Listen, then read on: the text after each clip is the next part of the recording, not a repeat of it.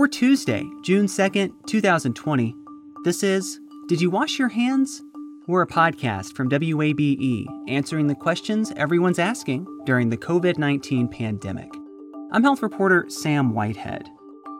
Today, not all scientific research is created equal, but knowing what research to pay attention to isn't easy, especially during a global disease outbreak.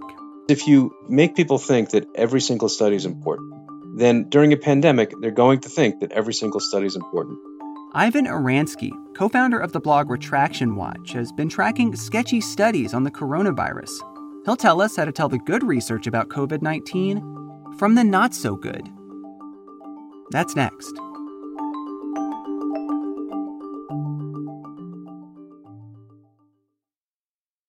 You love free, and at Ameris Bank, so do we. That's why we're proud to offer worry free, hassle free Ameris Bank free checking. Manage your money your way with convenient access to digital, mobile, and telephone banking, all with no monthly service fee or minimum balance requirements. At Ameris Bank, we're with you. For more information or to open an account, visit our local bankers in person or online at amerisbank.com slash free checking. Other fees such as overdraft fees may apply. Ameris Bank, member FDIC, equal housing lender. Hi, it's Terry Gross, the host of Fresh Air. We bring you in depth, long form interviews with actors, directors, musicians, authors, journalists, and more. Listen to our Peabody Award winning Fresh Air podcast from WHYY and NPR. Support for WABE's local coverage on maternal health and mortality comes from Georgia Health Initiative, whose mission is to inspire and promote collective action that advances health equity for all Georgians. Learn more at georgiahealthinitiative.org. Just because a study makes it into the pages of a research journal, that doesn't mean it necessarily is passed scientific muster. That's where the blog Retraction Watch comes in. For close to a decade, it's been tracking research studies retracted from journals as a window into the scientific process. Already, they've gathered a collection of work related to COVID 19 that's either been retracted or called into serious question. Ivan Oransky co founded Retraction Watch. He's also VP of editorial at the medical news website Medscape and teaches medical journalism at New York University. He joins me now for more. Ivan, thanks for talking with me. So, you have been tracking at Retraction Watch a number of studies related to COVID 19 that have actually made it into journal pages and then been retracted. A recent one that your blog focused on looked at the effectiveness of masks in stopping the spread of the coronavirus. I'm wondering if we can kind of start by talking about that as an example of, of what can happen here. So, tell me a little bit, if you could, about that study and kind of what happened with it. So a group of researchers in South Korea was studying, you know, a subject that I think all of us would find of intense interest now, which is whether or not wearing a mask would actually protect you or protect someone near you. Uh, if you were infected with COVID, would you be spreading it?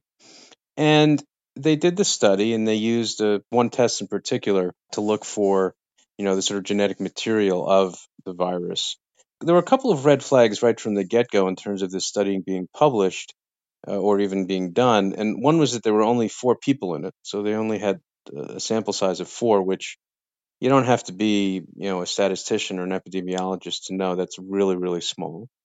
Uh, and the other was that, and this apparently slipped right past the peer reviewers, in other words, the people who were supposed to judge this study before it was published and decide whether it was strong enough to be published they seem to have misunderstood one particular concept that means the study was probably meaningless. And, and, that concept was sort of the lowest level that this test they were using could detect of a virus. And the fact that once you were below that level, you didn't really know what it meant, but it didn't necessarily mean that there wasn't any virus there. So this is it's a bit confusing, of course, but you would expect that in a leading medical journal, and this is a journal called the Annals of Internal Medicine, it's usually thought of as one of the top five general medical journals in the world.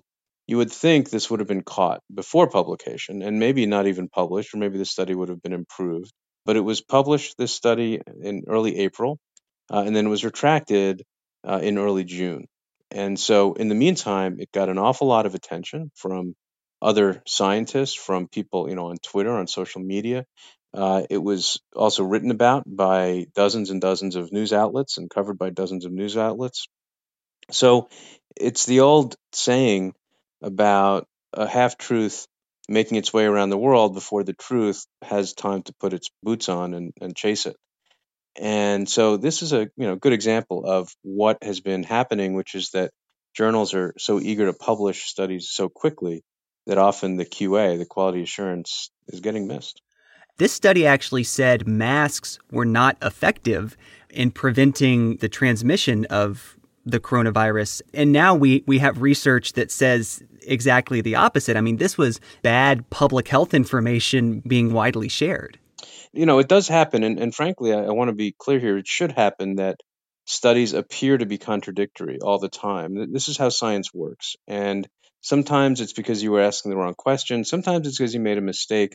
Sometimes, unfortunately, it's because you actually intentionally did something wrong in order to get published. But, you know, science progresses, it's sort of a, a step forward and maybe two steps back sometimes. So, that in and of itself, the fact that a study seemed to say something other than what the prevailing wisdom was, or what even most of the other studies said, I'm not hugely concerned about. What I'm more concerned about is how we treated it, how we all, as you know, the media and as other scientists, not everyone, some people were actually critical of it, sort of said, aha, you know, this confirms what I think, which is that masks aren't a good idea.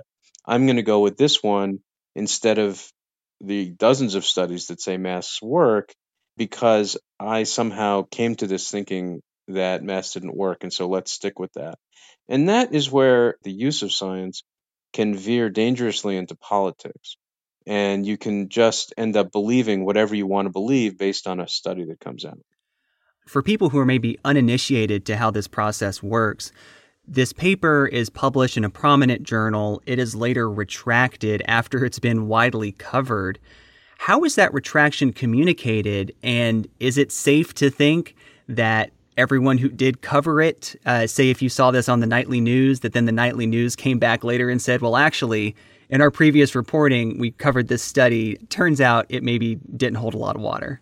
Well, it's certainly best practice to give a retraction at least as much oxygen as you gave the original paper. But in practice, that rarely happens. We at Retraction Watch have been tracking retractions for 10 years. It's not as though they were a new phenomenon then. So we've seen a lot of papers get retracted. One of the nice things that we see now is the ability when you go to the paper and you can see how often it's been quoted or how if it's been cited or used in support of a particular position, you can actually see all that and then track whether or not those news outlets, or in this case, the World Health Organization actually cited this paper in a big report. You can actually see whether they make any corrections or maybe make any additions or put something on top of the story or something appropriate like that. And it doesn't happen all that often.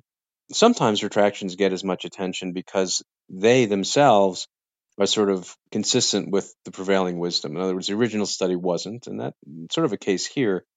At the time you and I are speaking, I haven't seen a lot of people covering the retraction of the mass study, but it's only been out less than 24 hours now that, you know, at the time you and I are talking. So, you know, I, I would reserve judgment and see whether or not people pick it up.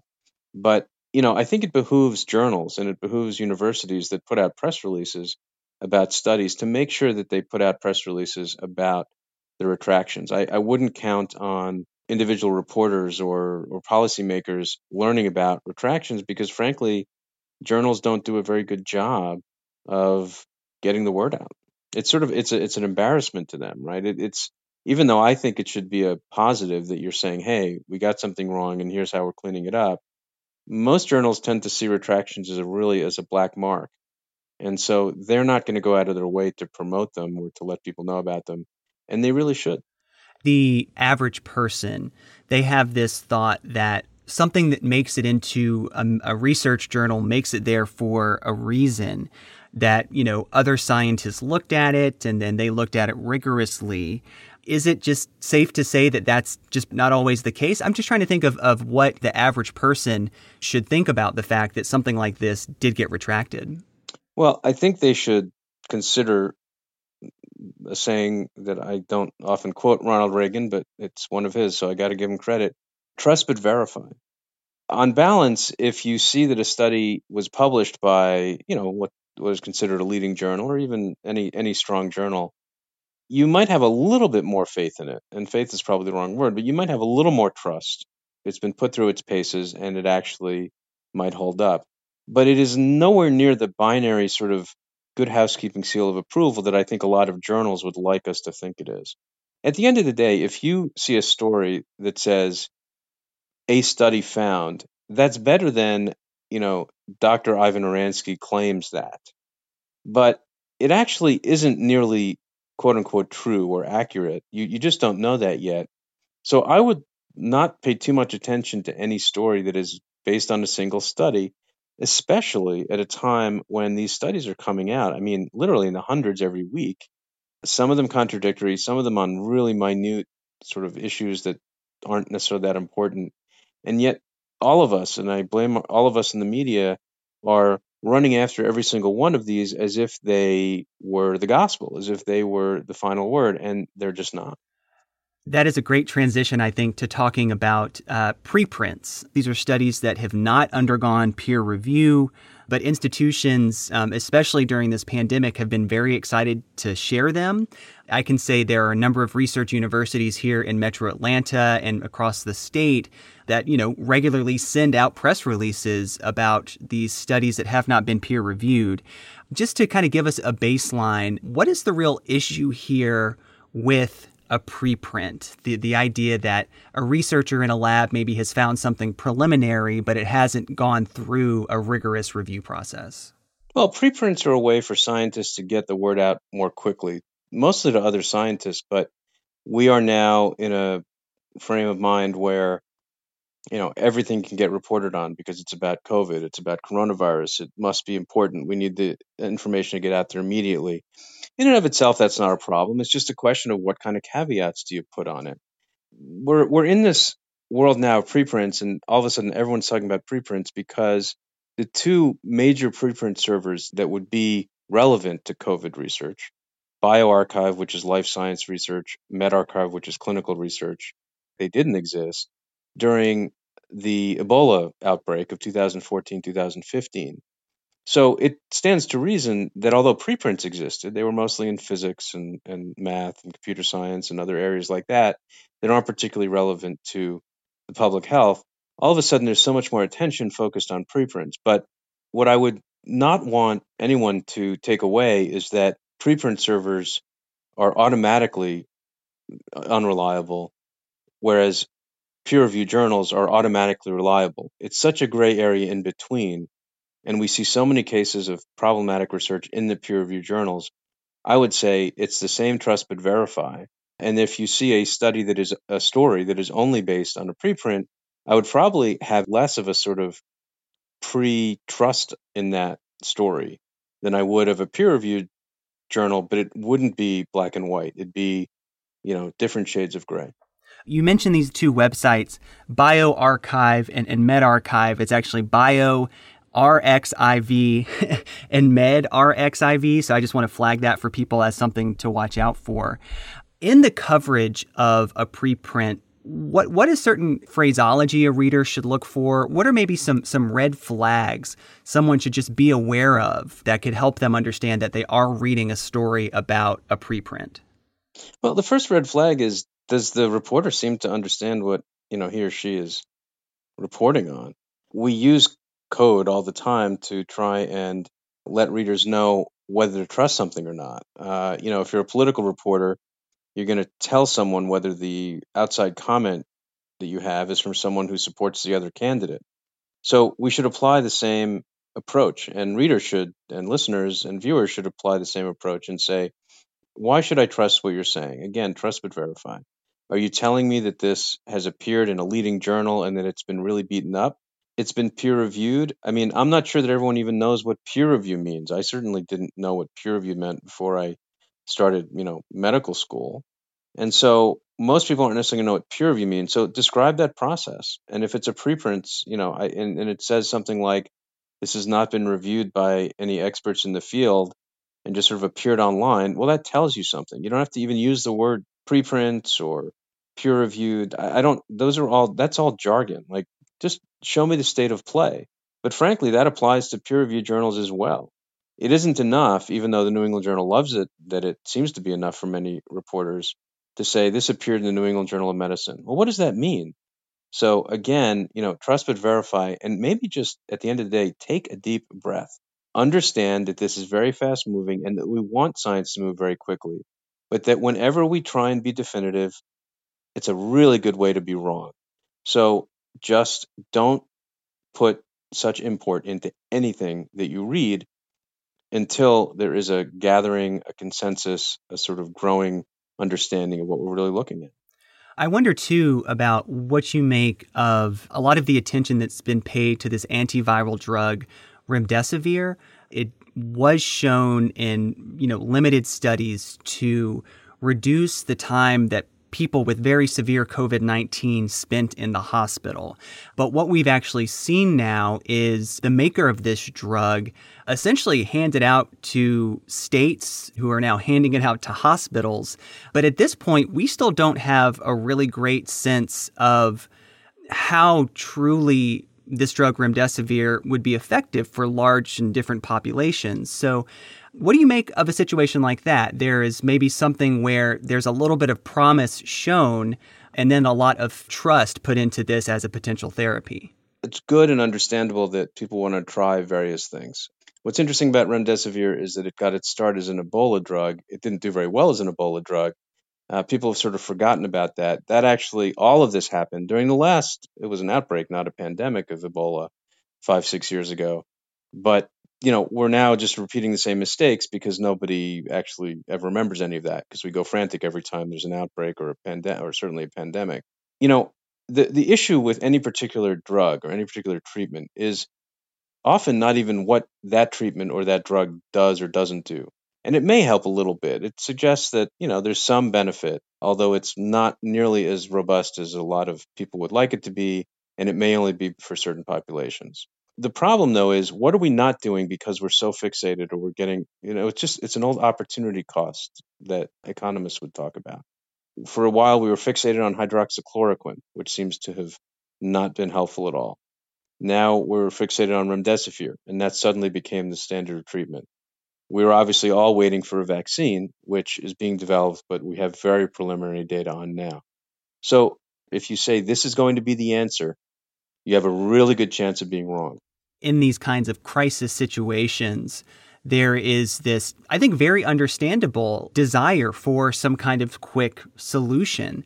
How can the, the public, how can researchers, how can journalists balance out this desire I think we all have for this situation to be over with this healthy awareness of the fact that quick solutions aren't always readily available? I guess it depends, Sam, on how often you want to be disappointed and how often you want to have false hope. And I think that it can't start during the pandemic. We can't suddenly start educating people about how science works during a pandemic. I don't think we can educate people at all about anything when they're in the middle of an understandable existential crisis. So, what we all need to do is learn from this for moving forward. I, I don't think that there's a a sort of somehow golden opportunity in the midst of this. There's maybe a golden opportunity in the midst of this to take notes, learn, and listen. But based on our experience with Ebola, where the National Academy of Sciences put out a report saying everything that I'm saying now, none of these are my ideas. They're all none of them are new. Here's how we failed, and here's why we need to do better next time. We have ignored every single one of those, or at least the people in charge seem to have ignored every single one of those.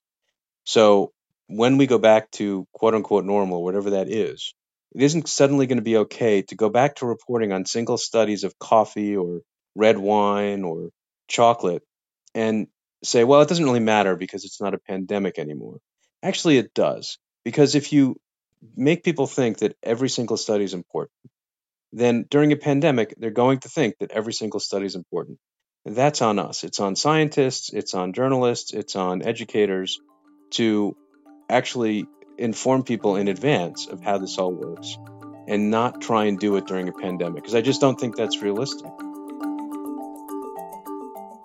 Ivan Oransky is co founder of Retraction Watch. He's also vice president of editorial at the medical news website Medscape. and teaches medical journalism at New York University. Did You Wash Your Hands? is a production of 90.1 WABE Atlanta, where ATL meets NPR. You can reach us with questions, comments, or controversy at washyourhands at wabe.org. You can find all our episodes in your favorite podcast app, where you can also leave us a rating and a review. And you can find more stories on the coronavirus pandemic at wabe.org slash coronavirus. If you haven't recently, now might be a good time to go wash your hands. I'm Sam Whitehead. Thanks for listening.